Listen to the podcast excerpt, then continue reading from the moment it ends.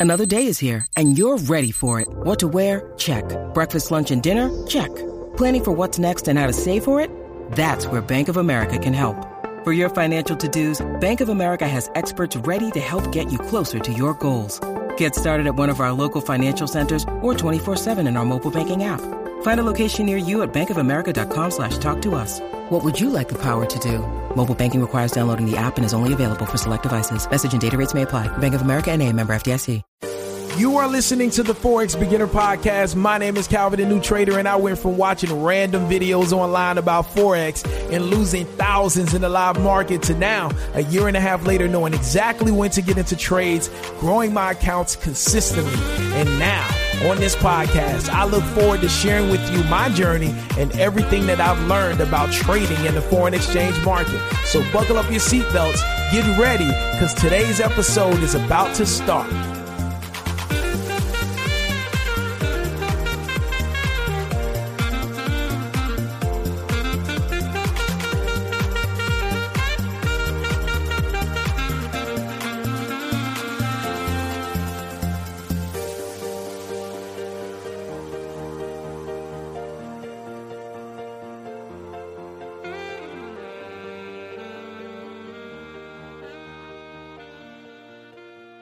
And a lot of times, and I spoke about this before, but a lot of times what we knew and beginner traders do is we sit in trades. This is like the biggest thing that causes a lot of new beginner traders to fail and ultimately they give up because they're so hurt that they lost the trade.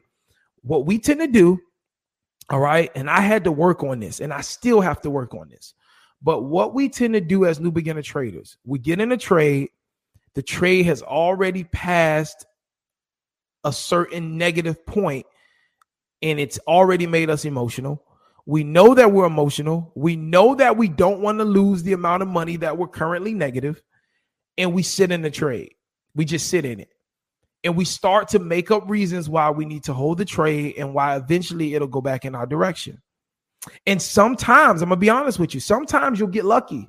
And sometimes that trade will end up going back in your direction.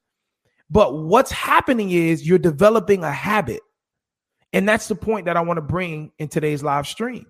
You're developing a habit, and your habit is telling you that it's okay. All right. Your habit is telling you that it's okay to hold trades past your daily risk. Your habit is telling you that it's okay to go negative 50% of your account, 75% of your account because it's going to come back. And if you end up winning that trade and it does come back, that's not helping you because it's making you feel like you're invincible. It's making you feel like you're a Wizard of Oz in the market. And it's making you get a false sense of security that's not really there. Okay. And this, I'm telling you, this is something that really, I'm speaking from the heart because this is something that really caused me to further, like, further my struggle. When I was struggling to find consistency, this habit right here of me holding trades, right? Of me feeling like I'm invincible because I held a trade one day and it went back in my direction. This is what caused my my development to be, you know, longer than what it could have been because I I would see that trade come back in my direction and I would feel like, "Oh, I'm the man. I'm invincible." And guess what happened? I got into another trade. I got bailed out the first time. It ended up coming back my way the first time. But I got into another trade. I overleveraged. Trade came back against me. I'm negative. I'm even more negative. Now I'm real negative, close to blowing my account, but I'm still holding it. Why? Because I'm thinking about what happened last time. I'm thinking to myself, Calvin, well, you know, I mean, you remember last time, Calvin. You remember what happened last time. You were able to bounce back. You the man. You the wizard. You got this. You were able to bounce back the last time. So guess what, Calvin? You'll be able to bounce back again. And guess what happened? Woof, blew that account. So I'm telling you, every single trade we take, it matters. Every single trade you take, my friends, my family members, my new and beginner traders, every single trade you take, it matters because it's building up a habit. And all you want to have is good habits in the marketplace. And good habits equal long term consistent profits. Good habits equal long term consistent profits. But when you have bad habits, or when you're mixing good habits with bad habits, you have inconsistency in your habits, that's not producing long term profitable type of results or habits. I want you to leave this knowing that, hey, every time I take a trade, it's building a habit.